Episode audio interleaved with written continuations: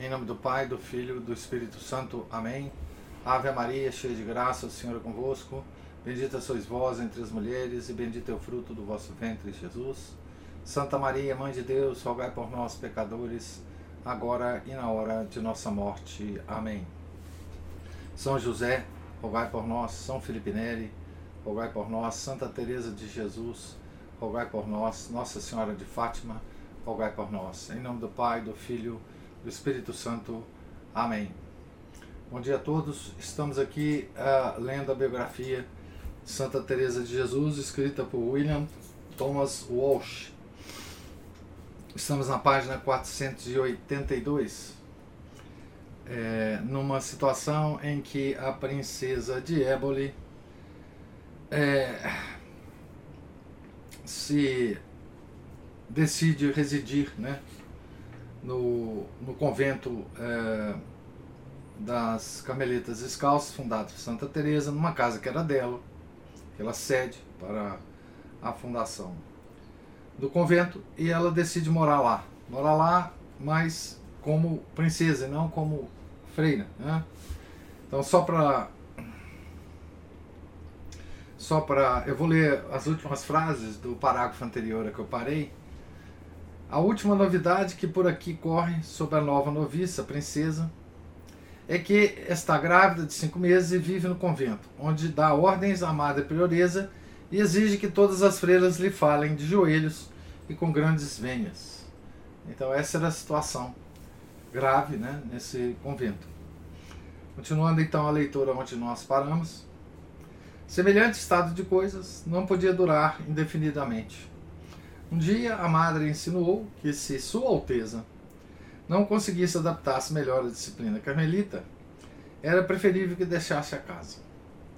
A princesa retirou-se imediatamente para uma das ermidas do jardim, fora dos claustros e junto da rua, e lá viveu durante algum tempo, recebendo assíduas visitas de nobres damas, das nobres damas e cavaleiros de Madrid.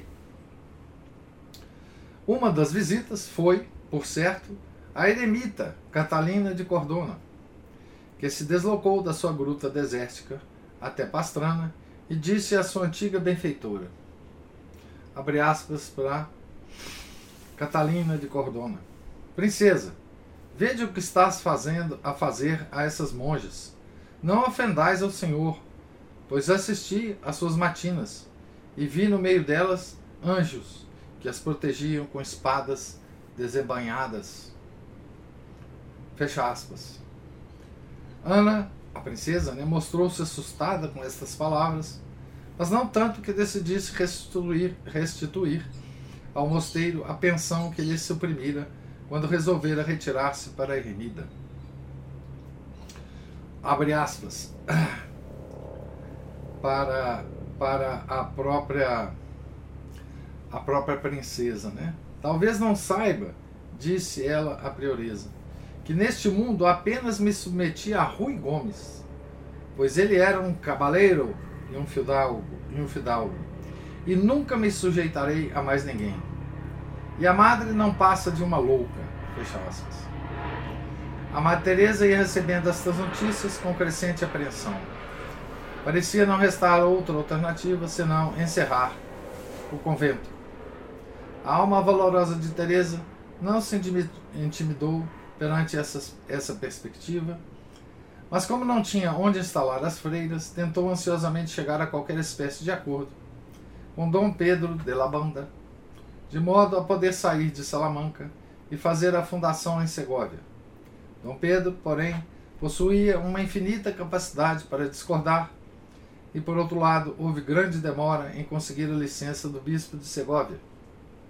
Assim, o inverno veio encontrar a madre ainda exilada em Salamanca. No entanto, não foi tempo inteiramente perdido. Por essa altura, o padre Jerônimo Ripalda, que ela havia escolhido para seu confessor, leu a sua autobiografia, com o relato da fundação de São José de Ávila em apêndice. E tão impressionado ficou que a encarregou de escrever idênticas das restantes fundações. Foi também por esta altura que ela escreveu, a pedido de uma das freiras de São José de Salamanca, Um estudo sobre a melancolia, ainda hoje lido com proveito por muitos simples, por muito simples e despretensioso que seja, pelos, pelos estudiosos da neurastenia. neurastenia. É, abre aspas, é tão sutil para Santa Teresa. Né? É tão sutil este mal, escreveu, que faz de morto quando lhe convém, e só ouvimos a, e só ouvimos a entender quando não há mais remédio. Estou bem persuadida de que dele se serve o demônio para ganhar certas almas e conseguirá os seus fins se estas não estiverem de sobreaviso. O motivo disto é porque o principal efeito da melancolia é sujeitar a razão. Ora, obscurecida esta, que não farão as nossas paixões. Fecha aspas. As pessoas desprovidas de razão são loucas, mas o neurastênico não aparenta sê-lo e por isso é o louco mais perigoso. É grande tarefa, observa Teresa, ter de viver como pessoa razoável e tratar como razoável outra desprovida de razão. Se Dom Pedro de la Banda se mostrou obstinado até o fim, o padre Medina começava a ser mais humano. Ah. Abre aspas, dou-me agora muito bem com o padre Medina. Escreveu a madre ao padre Banhes em janeiro de 1574. Continuou a madre. Creio que se pudesse falar frequentemente com ele, depressa o pacificaria. É um homem tão ocupado que quase nunca o vejo. Fecha aspas para santa. Conservou presente no espírito a necessidade de aplacar o seu inimigo, mesmo depois, depois de ter saído de Salamanca. Quando a duquesa de Alba lhe mandou um dia uma bela truta, a Alba de Tormes, Teresa reenviou à prioresa de Salamanca com instruções para a oferecer imediatamente ao padre Medina. Nunca ele esqueceu, ele aqueceu até a amizade, mas acabou por mostrar-se suficientemente honesto para admitir publicamente que havia sido injusto para com a amada na crítica que ele lhe dirigira inicialmente. Abre aspas, via e falei com ela, explicou. E sem dúvida Teresa possui espírito divino e anda por um caminho seguro. Fecha aspas. Teresa saiu finalmente de Salamanca em janeiro ou princípios de fevereiro de 1574, ao saber que Dona Ana de Jimena arrendara uma casa em Segóvia e que seu irmão Andrés de Jimena conseguira, por fim, obter o consentimento verbal do bispo. Mas deve ter permanecido alguns dias ou mesmo semanas no mosteiro de Alba, pois apenas a meados de março voltamos a encontrá-la nas suas andanças a caminho de Segóvia. Acompanhavam-na Frei João da Cruz, o padre Julian, Antônio Gaetan e algumas monjas que se haviam juntado a eles em Ávila. Chegaram a Segóvia no dia 18 de abril e ao amanhecer do dia 19, festa de São José, toma, tomavam posse do novo convento. Uma das principais medidas de Teresa apenas estabeleceu a comunidade foi mandar vir as monjas de Pastrana, pois não se podia esperar da princesa que esquecesse o passado e voltasse a cumprir a sua promessa de manter o convento. Duas semanas após a primeira missa em Segóvia, enviou o padre Julian e Antônio Gaetan, no meio do maior segredo, tratar dos necessários arranjos para a retirada das monjas de Pastrana, sem que a princesa o soubesse, não fosse ela embargar-lhes a partida. Este, este Antônio Gaetan, segundo Teresa, abre aspas, era um cavaleiro de Alba, a quem, havia alguns anos, tinha Nosso Senhor atraído a si, andando ele muito metido no mundo. Desde então, trazia todas as vaidades debaixo dos pés, que só se preocupava com o modo de mais servir a Deus. Fecha aspas. Os dois emissários secretos chegaram para Astrana no fim de março ou começos de abril de 1574. Dentro de poucos dias, tinham acabado todos os preparativos para o êxodo das contemplativas. Cinco carros estavam em ordem de marcha. num lugar recolhido, fora de portas, fora das portas da, do convento. Né? A Madre Isabel de São Domingos tinha empacotado todos os objetos portáveis e as monjas estavam preparadas para se escaparem à meia-noite. O padre Julian tomou inclusive o cuidado de consumir as sagradas espécies durante a missa desse dia. Não era fácil, porém, manter ocultas aos olhos da princesa essas atividades no próprio seio de seu palácio feudal. Não obstante todas as preocupações, a notícia chegou-lhe aos ouvidos. E quase à meia-noite, o corregedor da vila chegou ao convento com instruções para postar sentinelas à volta e prender todas as pessoas que tentassem sair. Começaram então, começaram-se então negociações entre o claustro e o palácio. A princesa fez saber que estava disposta a discutir condições. Permitiria o êxito desde que levasse consigo, como noviças, as duas criadas que com ela tinham entrado no convento no ano anterior. A Madre Isabel apresentou uma contraproposta. Levaria uma delas que parecia dotada de boas disposições, mas de forma alguma a outra. A princesa aceitou o compromisso e os preparativos continuaram. Antes de saírem, contudo, a prioresa mandou chamar o tabelião e, na presença dele, confiou à guarda do corregedor todas as joias que a princesa tinha oferecido ao convento em tempos mais felizes. Uma sensata precaução, como mais tarde se viu.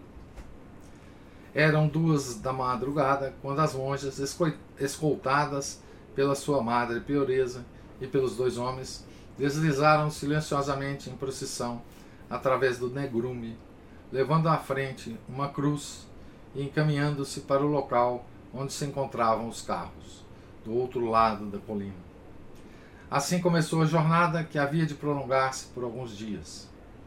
Quando chegaram a Henares, os tropeiros acharam mais conveniente passá-lo por um trecho raso do rio do que em barcas. Porém, o primeiro carro que se aventurou foi apanhado a cerca do meio do rio por uma forte corrente e as duas mulas não conseguiram fazê-lo avançar. Abre aspas aqui para a descrição. É... Agora eu não estou. Eu acho que a descrição aqui é de uma biografia, mas vamos ver. Abre aspas. Quanto mais as puxavam, mais elas recuavam é, aqui é uma descrição do padre Julian. Escreveu o padre Julian. Ou, se progrediam um pouco, logo ficavam submersas e dobravam os joelhos. Eu gritava-lhes que dessem a volta e recusassem, e recuassem, mas, embora o quisessem, não eram capazes. Estava eu bem aflito, pois tinha-me deixado só e apenas havia ficado as freiras e os carreteiros. Pobres irmãs! Algumas estavam a ponto de desmaiar. Os tropeiros gritavam às mulas e as monjas deviam gritar a Deus. Quis ele que, à força de gritos e puxões, um dos carros conseguisse atravessar. Logo que o salvamos, e era o maior de todos, levamo-lo para a terra firme.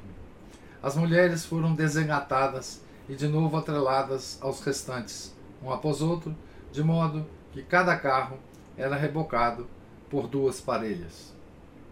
Assim nos livramos do perigo, e eu, resolvido a nunca mais, houvesse o que houvesse, me fiar de tropeiros, pois eles, só para evitar desatrelar e atrelar de novo os animais, não quiseram utilizar a barcaça e por isso nos meteram em tão grave perigo. Fecha aspas, o padre Julian. Foi nessa mesma hora que a Madre Teresa, a muitas milhas de distância, soube do perigo em que as suas filhas se encontravam e disse: abre aspas, rezemos pelas nossas irmãs que vêm de Pastrana. Fecha aspas. Entretanto, o padre Julian e a sua cavalaria, como ele lhe chamava, dispunham-se a entrar em Madrid, onde o povo se ficou a olhar para eles, supondo-os prisioneiros da Santa Inquisição a caminho do tribunal. Finalmente chegaram a Segóvia na terça ou quarta-feira da Semana Santa e foram recebidas alegremente pela madre e pela nova comunidade.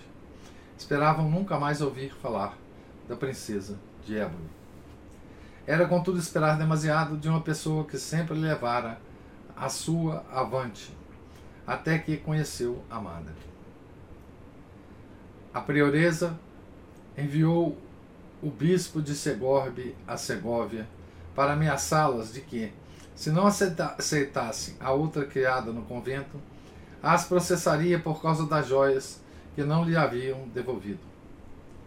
Acertado fora, pois, a Madre, Madre Isabel ter se lembrado do notário na noite da partida. A madre remeteu o seu ilustre visitante ao corregedor de Pastrana e ele saiu visivelmente contrariado.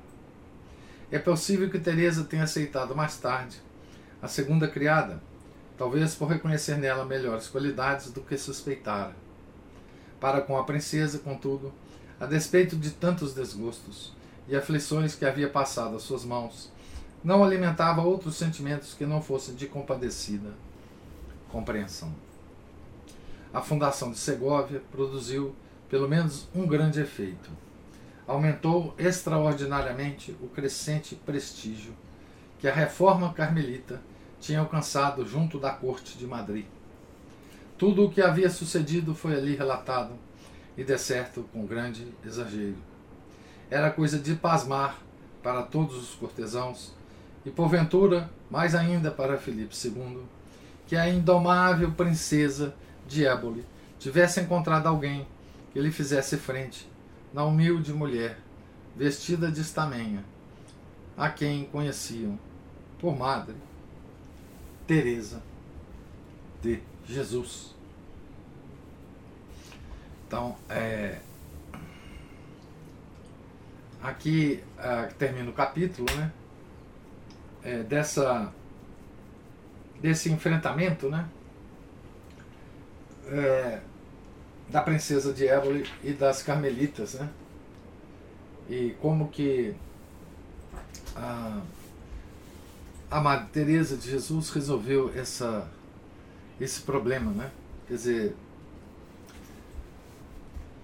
é, evitou, né? Ela se separou, ela simplesmente tirou as monjas de lá, não tinha mais jeito, né? Não era, não era possível resolver o problema é, se não fosse assim, né? E assim foi feito, né? Agora nós vamos entrar aqui um pouquinho no, no próximo capítulo, um sonho que se realiza em Beas. Primeiro encontro com Gracian.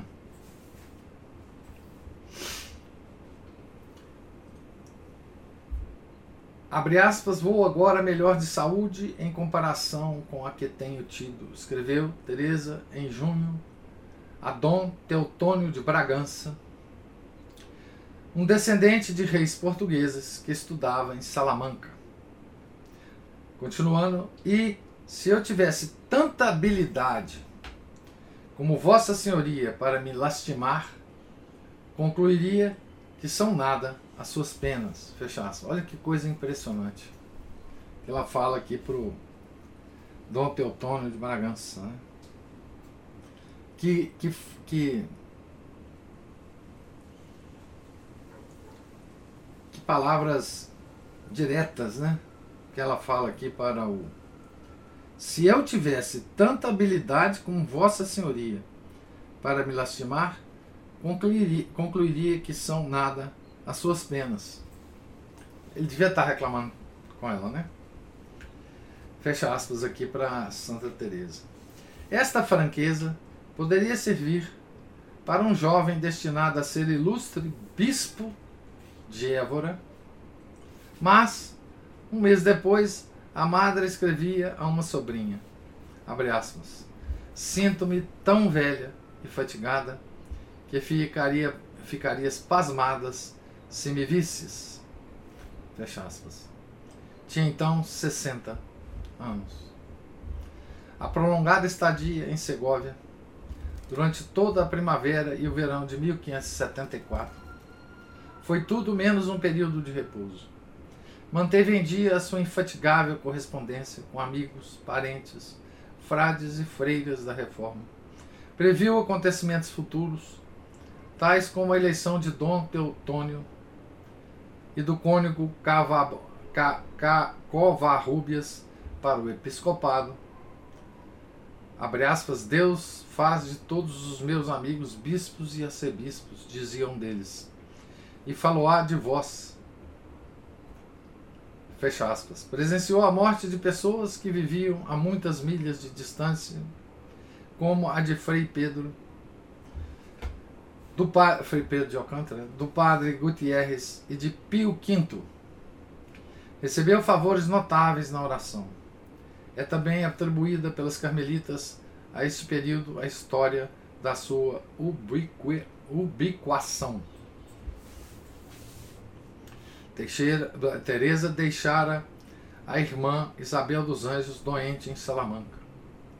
Depois de oito meses de cama, a pobre, a pobre mulher encontrava-se não apenas empobrecida pela enfermidade, como ainda atormentada por escrúpulos e outras agonias interiores parecia mais fraca que nunca na festa de São Barnabé, a 11 de junho de 1574, quando as irmãs saíram para a missa. Contudo, quando voltaram à enfermaria, acharam-na completamente restabelecida e feliz. Perguntando-lhe a causa do sucedido, explicou-lhes, explicou-lhes ela, que enquanto estavam, estavam na capela, a Madre Teresa se aproximara do seu leito e, dando-lhe a bênção, colocara-lhe as mãos no rosto enquanto dizia: Minha filha, não sejas tola em aturar esses receios, pois grande é a glória que o Senhor prepara para ti. E creme, ainda hoje começarás a gozá-la. Assim se conservou a irmã Isabel até matinas. Entretanto, as monjas entraram no coro para se disciplinarem segundo o estabelecido, pois era sexta-feira. Ao primeiro golpe do flagelo, elas pensaram imediatamente na irmã enferma e, no impulso, correram à sua cela e começaram a recitar o credo, como era hábito quando havia alguma moribunda. A última palavra da oração, a irmã Isabel expirou, conservando a face e o corpo belos e luminosos. As monjas de Salamanca tiveram a natural curiosidade de saber o que teria feito a Madre Teresa a hora em que a falecida julgava tê-la visto, e escreveram nesse sentido para Segóvia. E não ficaram certamente muito surpreendidas quando souberam que depois da Sagrada Comunhão dessa manhã, Teresa caíra num êxtase tão profundo que parecia ter morrido. Interrogada posteriormente, mostrou-se embaraçada e disse sorrindo: Vão-se embora daqui, que coisas que inventam! Mais tarde, no entanto, confessou à madre Ana de Jesus que tinha ido em espírito a Salamanca para consolar a irmã doente nos últimos momentos. Admitiu ter-lhe dado na glória preparada para ela, ter-lhe falado na glória preparada para ela, pois Sua Majestade lhe havia mostrado. No dia 7 de agosto, deixa eu, deixa eu ler só uma nota aqui sobre esse, esse fato a nota 499 aqui da página 491. Aceitando esta ocorrência como fato provado, Iepes diz que compete aos historiadores narrar fatos semelhantes e aos teólogos explicá-los. Sugere que o corpo da santa poderia, por vontade divina, estar em ambos os lugares ou apenas verdadeiramente num deles, enquanto no outro a sua aparência era figurada por um anjo ou por qualquer, quaisquer outros meios. Creio que Teresa foi em pessoa a Salamanca a fim de consolar a irmã doente e que o Senhor, querendo que ela fosse vista em Segóvia, tivesse aparentado a sua, a, a sua presença por meios materiais ou sobrenaturais. Então essa é a nota aqui. Bom, bilocação é é um milagre muito complicado, né, de se de se comentar, né, sobre isso mas é, há, há, muitos relatos desses na, nas, na, com os nossos é, santos. Né? No dia 7 de agosto desse ano, viu Santo Alberto na companhia de Cristo. Então, Santo Alberto Magno, né? que o dia de festa dele é amanhã, né? Depois que o Senhor desapareceu, o santo carmelita Disse-lhe muitas coisas acerca da ordem e advertiu-a de que, se desejava o triunfo da reforma, as freiras e os frades descalços deveriam separar-se dos calçados e ter os seus prelados próprios. Ah, Santo Alberto é, é a fonte da, da, do documento da regra primitiva. Né? O pequeno grupo que Teresa havia reunido não eram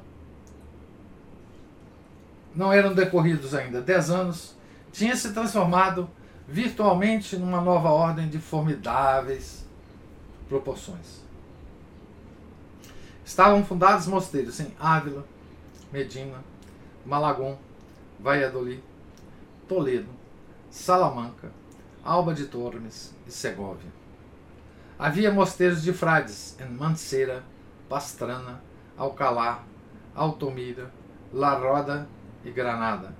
E todos viviam tão santas vidas sob a regra primitiva que a sua fama se espalhara através da península, suscitando a admiração de uns e a inveja de outros. Quem, pois, poderia deixar de ver o Espírito de Deus na pregação de, homem, na pregação de homens como João da Cruz, palmilhando descalço as ruas geladas de Alcalá para pregar aos ricos e servir aos pobres? Não havia uma tocante reminiscência do fervor dos primitivos cristãos na vida dos frades de Pastrana, que comiam o seu alimento, couves silvestres, raízes de beterraba e ervilhas secas, sentados no chão, mantinham perpétuos turnos de adoração de dia e de noite e teciam linho durante as horas de recreio para se sustentarem. Almas contemplativas de todas as classes sociais começavam a sentir a irresistível atração deste grupo. Vou parar aqui a leitura.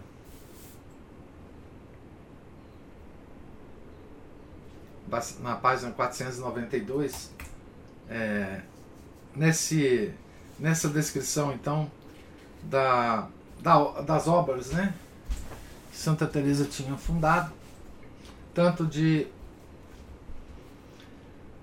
ah, monjas quanto de frades, né, é, todos seguindo a regra primitiva de Santo Alberto Magno. Né, e e, e aí, hoje, é, amanhã, não, nós não vamos fazer a leitura, é, continuamos na quinta-feira, né, se Deus quiser. Tá certo? Então, é, nós lemos então aqui a, o acontecido lá em Pastrana, com o convento das monjas, né, com a princesa de Éboli.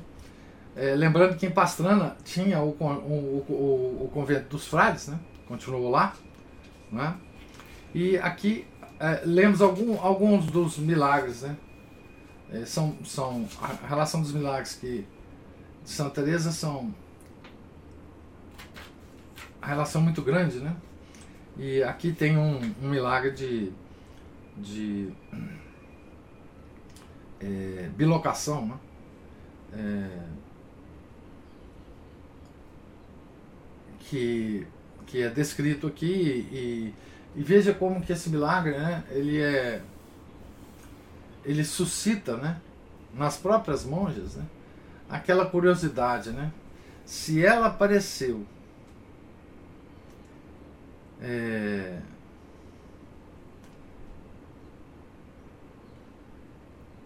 em Segóvia, não é? para consolar a freira moribunda, o que, que elas não estavam fazendo, né? O melhor é o contrário, né? Ela estava em. Deixa eu só me.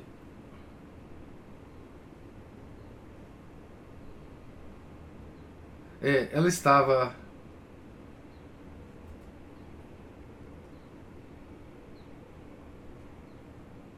É. Ela estava em Segóvia e a irmã é, estava doente em Salamanca. Né? É, e ela apareceu para a irmã doente de Salamanca, prevendo a, a gloriosa eternidade para ela. E e, e as, as freiras ficaram é, curiosas do que, que ela estava fazendo exatamente na hora que ela apareceu em outro lugar, né?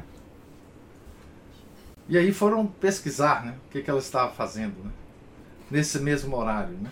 Vejam que é, é, esse fato, bom, eu também ficaria extremamente curioso né, para saber é, de Santa Teresa nessa hora, né? Ela estava em êxtase, né? E depois ela própria admite, né, que foi consolar a irmã na hora da sua morte, né? É... Então, eu queria ouvir agora uh, só uma pequena né, é, observação que eu acho que ainda não fiz, né? É, como que uh, uh, os acontecimentos né, são todos marcados ou pelo ano ou pelas datas do ano litúrgico, né? ou pelas é, é, eu digo do ano, da, os tempos litúrgicos, desculpe, ou pela data das festas dos santos. Né? Chegou em tal lugar na véspera da festa de São José. Né? É, aqui na descrição da bilocação, a, a descrição é assim: parecia mais fraca que nunca na festa de São Barnabé. Né? É, ou alguma coisa aconteceu na quarta-feira da quaresma, ou alguma coisa aconteceu, enfim. É, obviamente, o autor que está escrevendo aqui, e está se baseando em várias é, biografias já escritas antes, né, também é um autor católico. Né, e ele mantém essa, essa descrição cronológica dos eventos, todos fazendo referência ou ao tempo litúrgico é, no segundo domingo de Pentecostes lá, depois de Pentecostes, é, ou fazendo referência às festas dos nossos santos. Né? É, é uma é talvez um hábito que a gente perdeu, né, que a gente talvez deve, devesse é, atentar para ele, né? É, por exemplo, essa leitura de hoje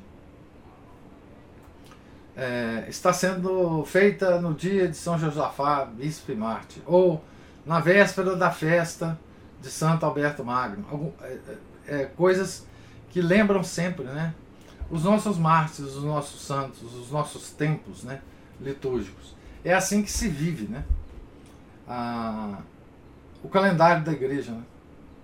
É assim que a gente pode, no mundo louco que nós estamos, né, viver o calendário da igreja. Né? É, é, e assim que os santos sempre fizeram, né? eles sempre se referiram a coisas que aconteciam na vida deles é, e posicionavam esses acontecimentos dentro do ano litúrgico, seja nas festas dos santos, é, seja, e seja dos santos ou de Nosso Senhor ou de Nossa Senhora, e seja, ou, ou seja na, no, nos tempos, né? Litúrgico, advento, etc. Né? Mas eu queria agora ouvir a, a, as observações e comentários de vocês, se existirem. Ei, professor. Diga, Márcio. Tudo bom? Tudo. Esse, esse último comentário seu aqui me fez lembrar. É, por exemplo, minha mãe ela se referia àquela curiosidade lá do, da turminha do Tom Jobim das Águas de Março, ela chamava de as enchentes de São José. Isso, é isso mesmo. Não é? Não sei se. Ou, ou chamava também de as enchentes das goiabas. Né? Não, na minha, na minha infância era. É isso também, né? É. Pois é.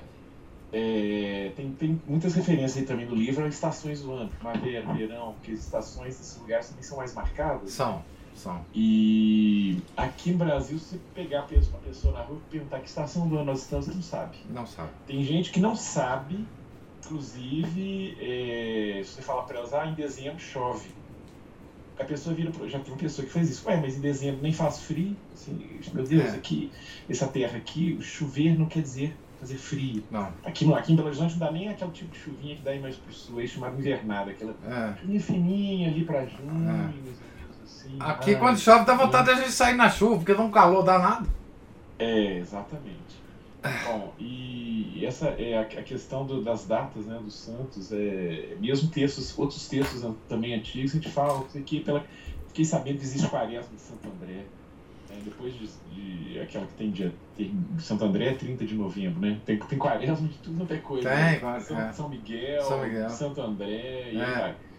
É, e o pessoal não, não sabe, né? Data de santo, não se comemora. Antigamente é, os- havia muitos feriados também com datas de santos, então era mais fácil o pessoal saber. É, viver mais o ano, né? Isso, o máximo que as pessoas ficam sabendo é que algum feriado religioso que coincide aí, né, está é, ratificado pelo, pelo, pelo Estado aí, demoníaco, e a pessoa pegar um feriado aí sumido, né, ir para algum lugar. É, Né, que aliás amanhã é o dia do, do divórcio entre o Estado e a nação, né, comemoração, é. e bem que já, já tinha passado um período meio, de separação por aí, né? E outra coisa que eu queria ver é, é quando, quando essas, é, essa regra endureceu, vamos dizer, retornou à regra antiga, começou a atrair evocações, são aquelas é, são os relatos de, de, de vários mosteiros mais sérios e rigorosos sempre atraem vocações. Né? As vocações não se extinguiram, elas só não souberam Não. ser suscitadas. Né? é. E enquanto isso, os, os conventos, mosteiros, etc., aí, muito adornatos, né? Esses aí estão só perdendo vocação, só tem lá uns freirinhos, uns fradezinhos velhinhos, né? E encerrando as, as atividades. Na Espanha vão virar paradores, né? Que são hotéis, e aí a coisa vai por fora. é. Na É França que- também, né? Já viraram. Ah, sim, para todo lado. Aqui mesmo no Brasil, os, os avacalhados são os que menos recebem gente, os, os um pouco mais rigorosos, que nem são tão rigorosos assim, são, atraem mais. É, né, aquele dizer de Nosso Senhor, né? Quando eu for erguido, atrairei, atrairei todos a mim. É. Aí nada mais, mais certo, mais é, acertado, né? É, é. E o outro é a princesa Patricinha, a proto-patricinha aí, né? É. Patricinha Van Laleta. Pois é.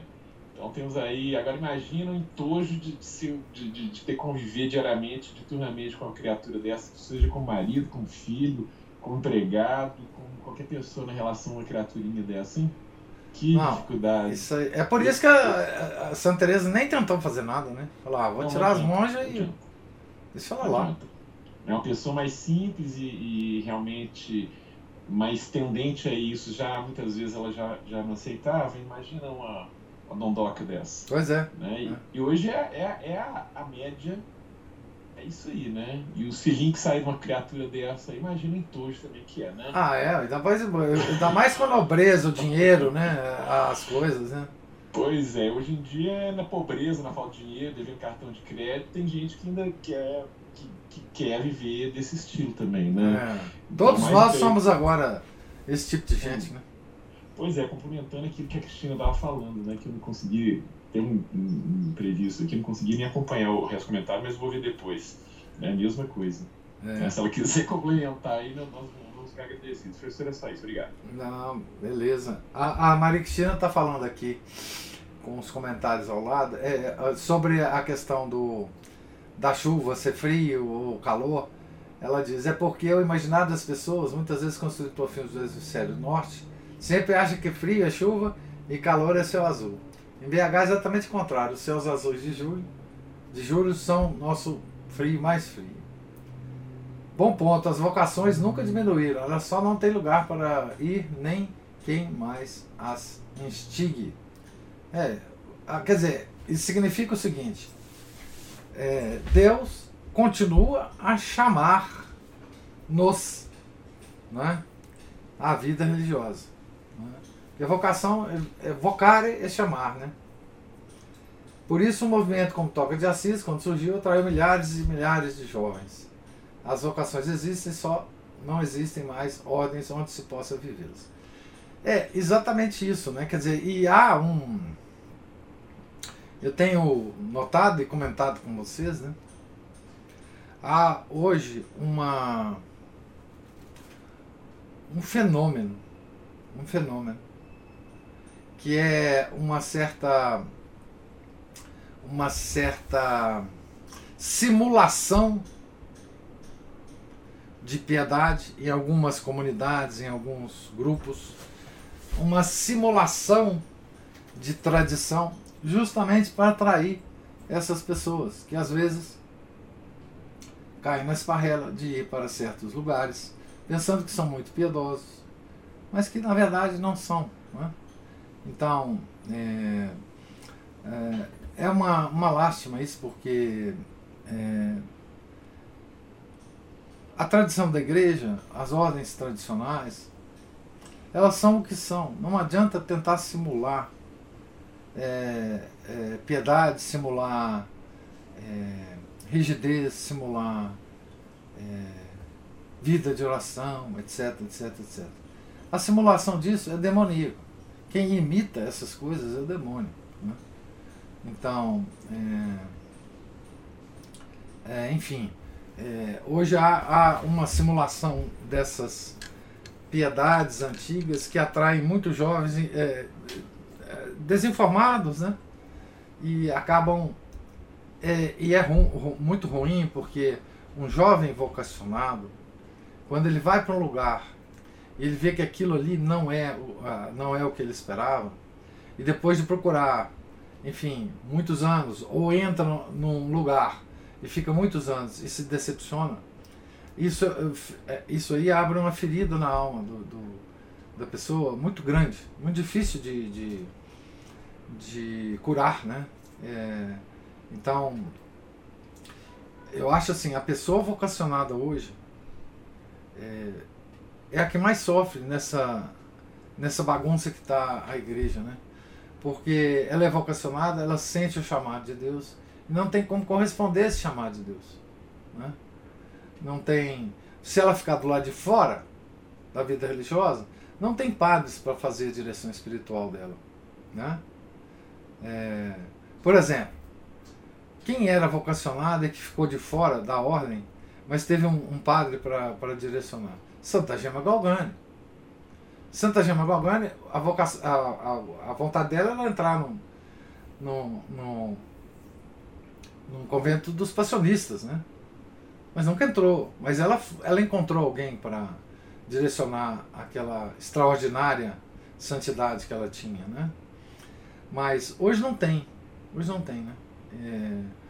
É, é, a, exceto dois ou três é, lugares que você possa ir no mundo hoje, é, vai te abrir as portas para algum tipo de de vida religiosa, enfim, verdadeira, né? É isso mesmo, Cristina. É, muitos vocacionados, se não a, a, a, se abrem à verdade, perdem a fé. É isso mesmo. Porque ficam perdidos por não encontrar o que buscam, mas não, nem sabem o que buscam. É, essa, essa questão é porque, não, é, na verdade, assim, vocês vão me desculpar, né? Mas é, é claro que por ação de Deus tudo é possível, né?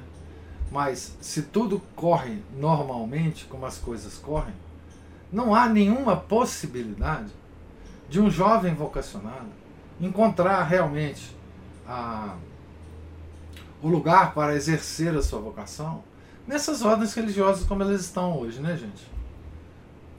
Convenhamos, né? Não há a menor possibilidade. Deus faz coisas é, impossíveis, eu sei.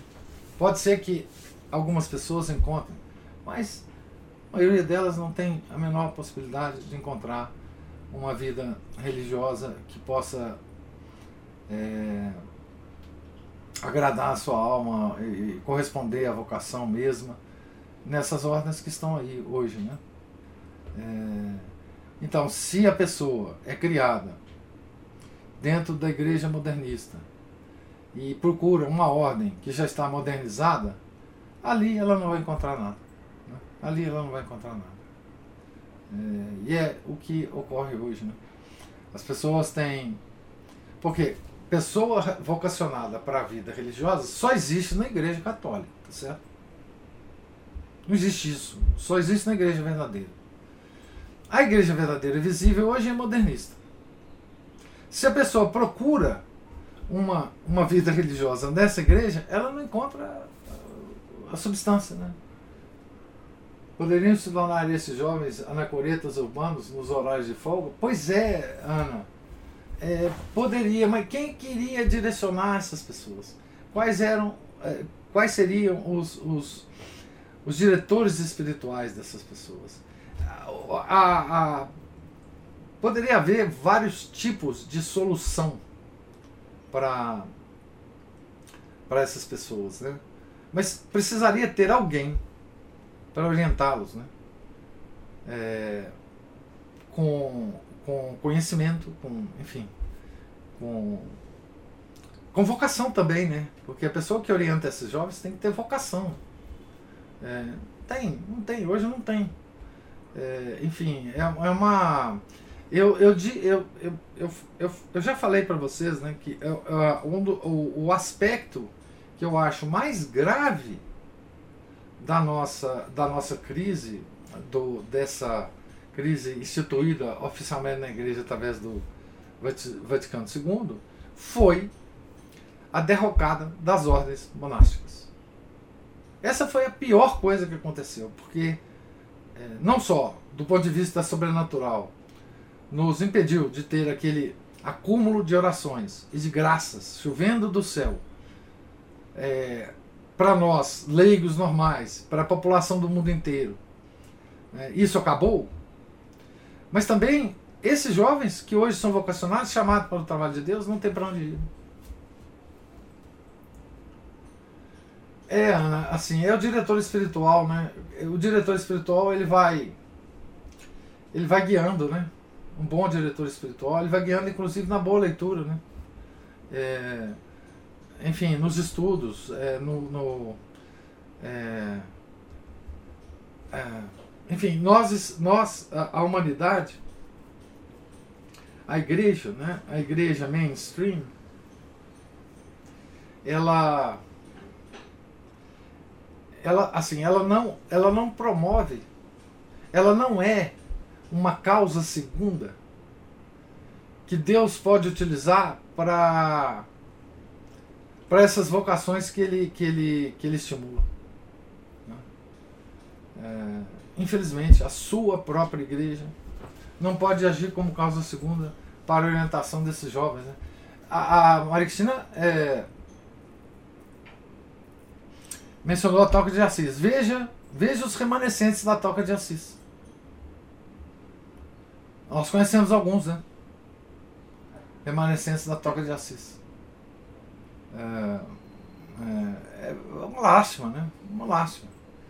É, e tem outros fenômenos aqui né, no Brasil, assim, de, de simulação de tradição, né? Que, que atraem muita gente, né? É, Arautos do Evangelho, enfim, Opus Dei, essas coisas todas, né? Atrai muita gente, mas não, não, não tem jeito. A vocação não vai para frente, né? Ou se transforma no meio aí em outras coisas muito esquisitas, né? É, é, é uma. Pô, assim, é uma lástima, né? É, é, é uma lástima, inclusive, porque antigamente, quando você se aproximava de uma ordem, você tinha um, um, um teste vocacional, digamos assim, né? Você passava um tempo, a, a, a irmã ou o frade te entrevistava, é, ou o seminário vai, vai passar por um tempo com para ver se você é vocacional. O outro lado dessa, dessa questão toda é que hoje, muitas dessas ordens e dos seminários estão absorvendo pessoas, porque os critérios são outros, não vocacionados para dentro deles. Isso aí é uma bagunça. Né? Porque a igreja, num certo momento em diante, passou a adotar métodos psicológicos para. Isso, isso é fato, isso não estou brincando, não. Né? Psicólogo agora é que, é, é, que, é que decide se, o, se a pessoa é vocacionada para entrar num, num, num, num seminário ou não. E não o diretor espiritual. Imagina Freud e Jung lá na porta do seminário para decidir se o cara pode ser. Pensa, pensa uma loucura dessa, né? Então, acabou, né? É, o jovem verdadeiramente vocacionado, se ele não tiver a sorte né, de ser direcionado para um, um seminário é, é, tradicional, né? É, existem poucos no mundo? Ah, não tem jeito, não. Não tem jeito, infelizmente. Mas eu falei hoje, hein? Não, a, a, o, eu queria saber se Professor. você. Diga, Você foi citada, eu ia lembrar disso. Ah, é. Mas eu tô só, só falando, eu falei, gente, é, esses semióticos aí, eles perverteram as palavras para perverter a realidade, né? Agora é a, a realidade que persegue as palavras. São, não, não existe mais ordens, né, professor? São desordens, é, né? Isso. É, desapareceu o caráter de sacralidade desses lugares. É, as pessoas, é, essas, essas pessoas que não vestem mais, não se diferenciam mais, elas não nos metem medo. Não. É, a gente, quando criança, se estivesse correndo, passasse uma freira, é, a gente parava de correr. É, ué, claro. Eles não, não nos metem medo mais. E, o professor, eu outro dia estava ouvindo uma. Eu não gosto muito dessas coisas de previsão, de como será o fim dos tempos e tal. Eu, para falar a verdade, eu até cor disso. Mas era uma, uma, uma santa que estava sendo lida e eu prestei atenção assim para ver o que que vinha por ali. E a pessoa disse o seguinte, que com o recrudescimento dos tempos, é, nem se os, os, os católicos tentassem fazer penitências, eles não conseguiriam mais.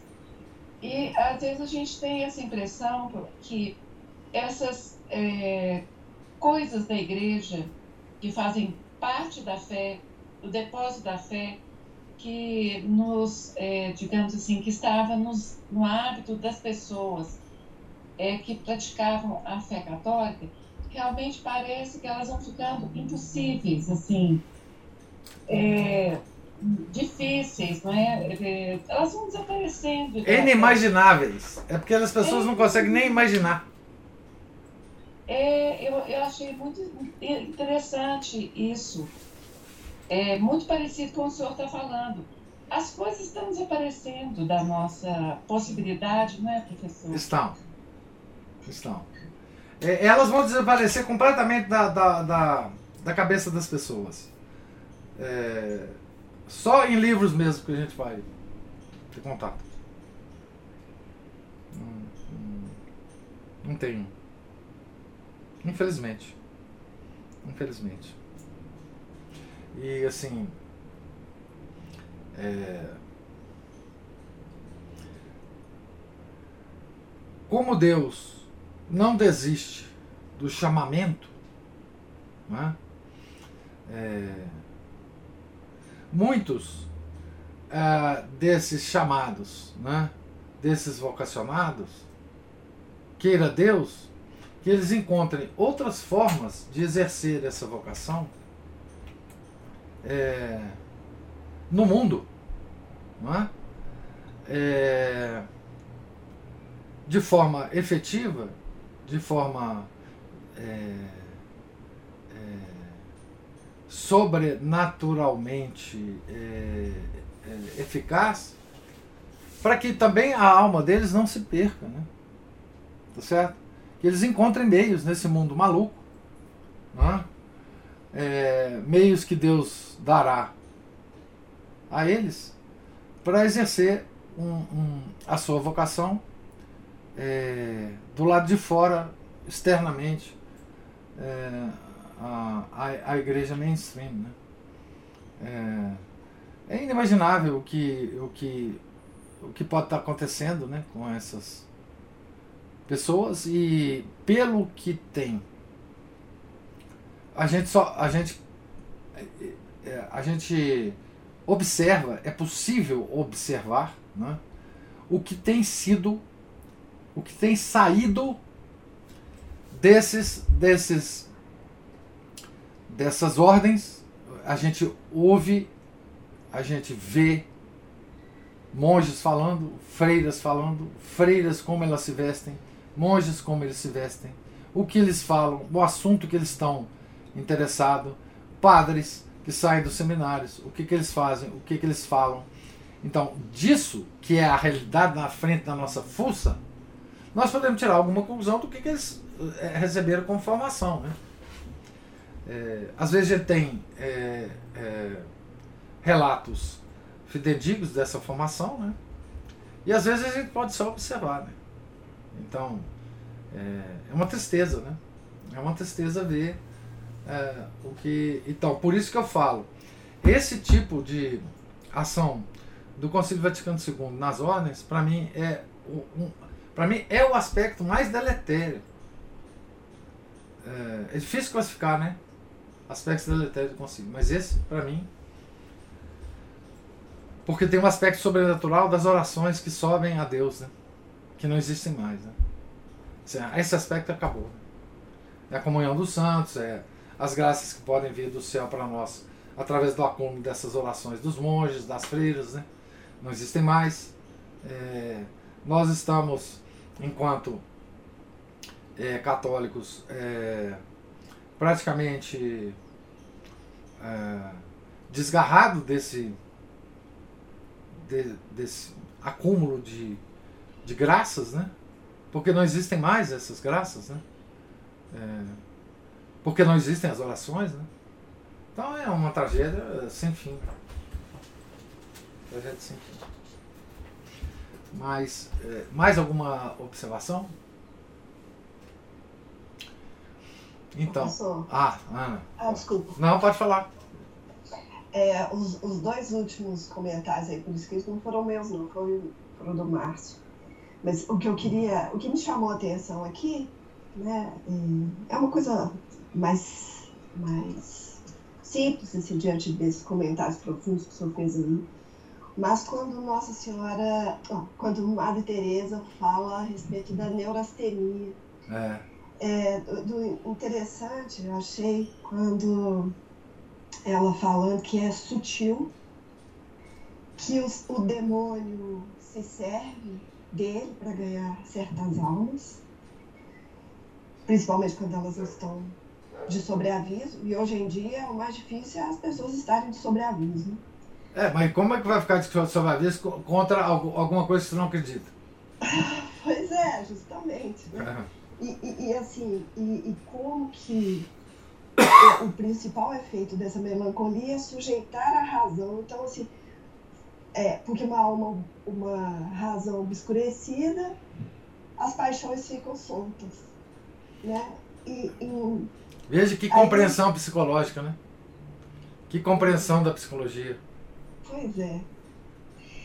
Como que e, se a gente não pode, eu acabo fazendo assim, não estou falando de sintomas aqui, sinais e sintomas de um diagnóstico, mas assim, é, pensando no, na quantidade de pessoas hoje em dia é, depressivas, né?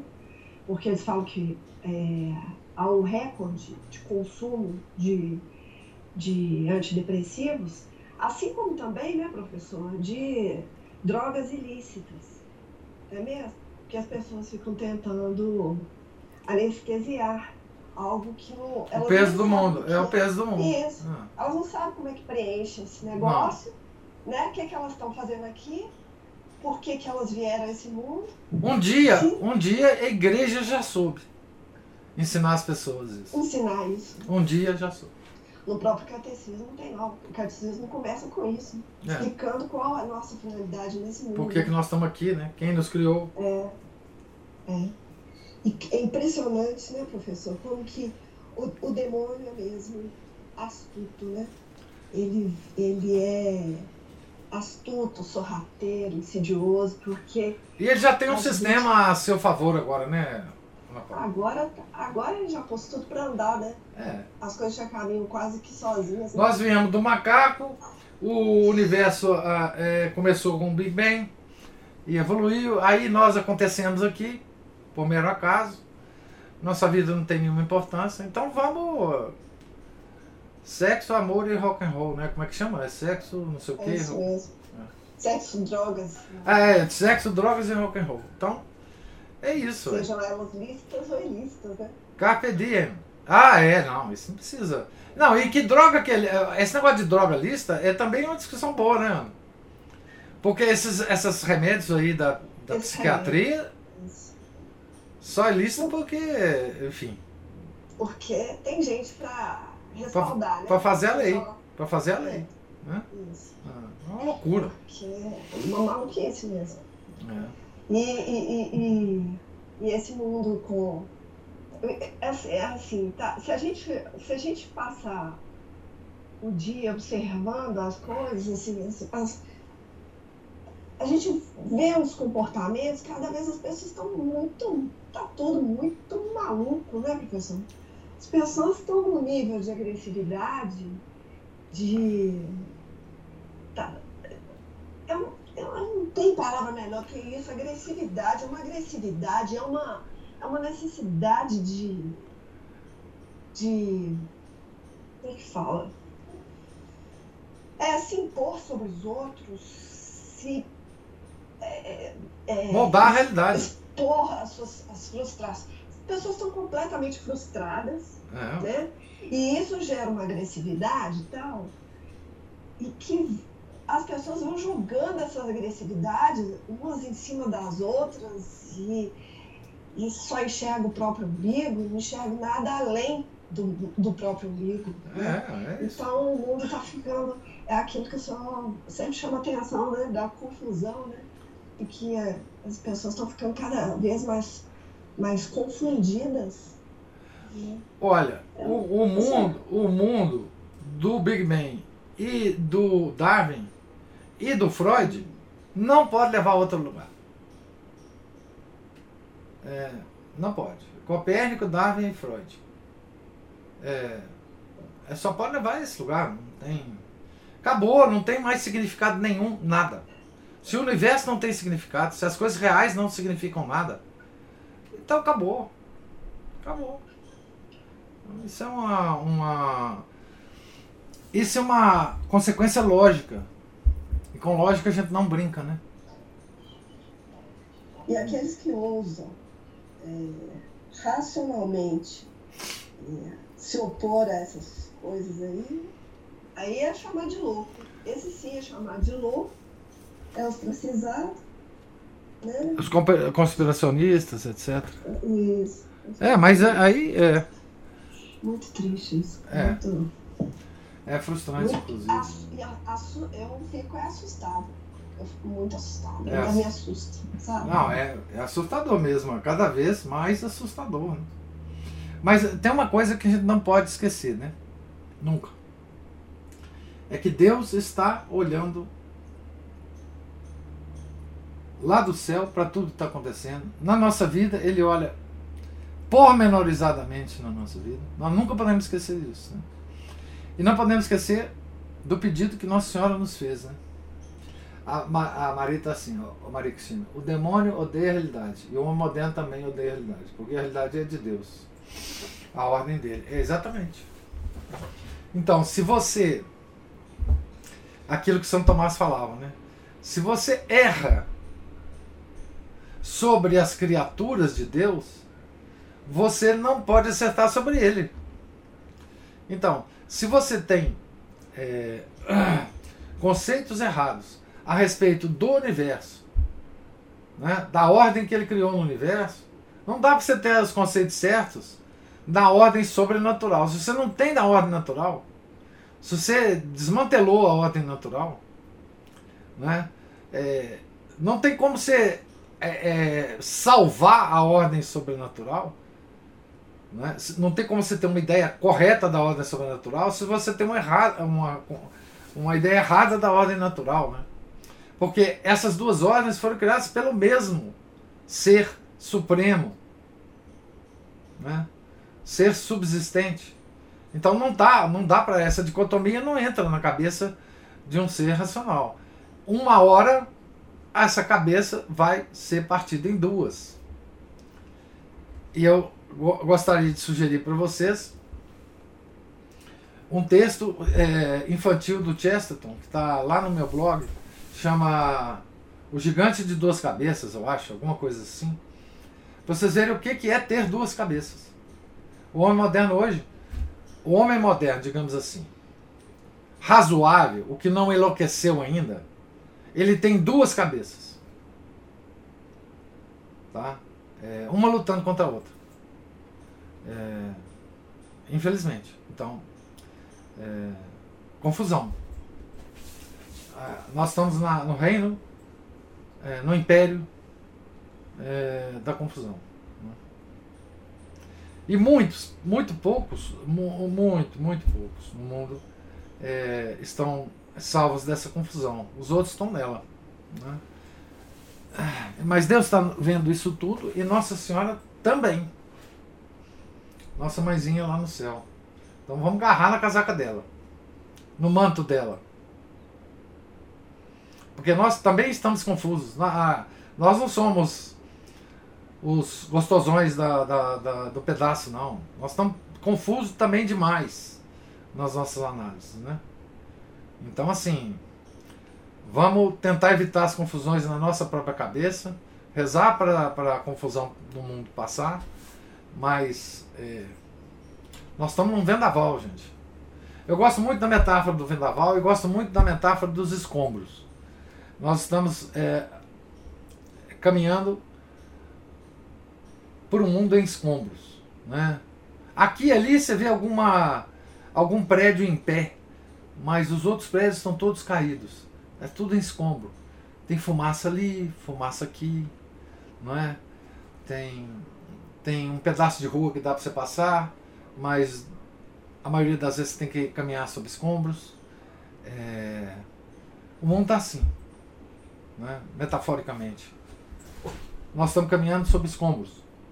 Ali a gente vê um prédio que era bonito, caiu, outro, a, a colar a gente vê uma igreja bonita, que antigamente é, você frequentava, mas enfim, caiu, não tem mais nada é, dela.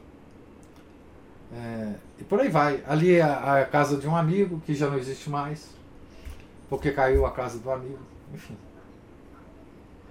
É, o mundo que a gente vive é esse, de escombros, escombros, escombros. Mas nós estamos aí, firme e forte. É, o senhor falou disso, e... mas tem uma coisa que muito me preocupa, que é, é passa pela questão da minha, a minha pessoalmente, colaboração com Deus para minha salvação no seguinte sentido, porque hoje a gente está aqui nas, pelejando, né? E a gente tem, o que eu tenho é fé que Deus, é, que a minha, a minha inteligência, a minha, a minha imaginação é incapaz de entender como, que, é, como Deus, é, o que aconteceria comigo nesse mundo de transhumanismo eu tenho um pavor desse transhumanismo. Porque até onde, até que ponto que a gente seria, o que eu seria exprimida e suportaria. Porque eu, eu, a gente, hoje a gente sente assim que a gente está a gente está fazendo esse esforço aqui. O Senhor sempre repete isso, que Deus pediu de nós esse esforço. É. Né? É o que a gente pode fazer.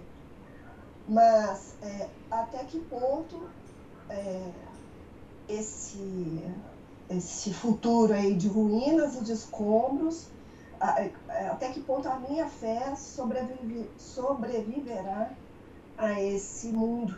É, nossa situação é periclitante mesmo. Nossa senhora, é, é. Porque hoje a gente se sente mais ou menos assim, mas só tem uma capacidade para mim, inimaginável de conceber novas novidades que. E, e novidades perniciosas, sutis. É, os que estão em pé tenham cuidado para não cair, né? Isso, pois é. E aí, é. quando vieram com aquele experimento injetável mesmo, uma das coisas que eu ouvia é que ele poderia é, nos modificar o nosso É, geneticamente. Nosso DNA, a ponto de nós nos esquecermos de Deus, nós, sabe? Coisas desse tipo, assim.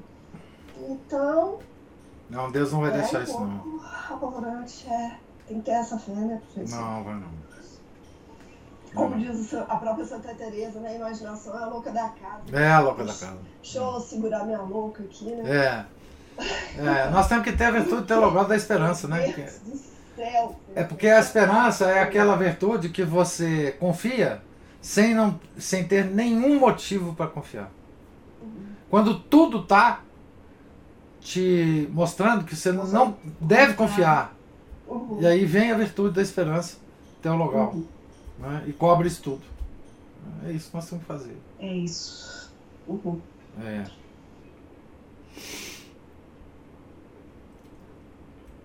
Mais alguma.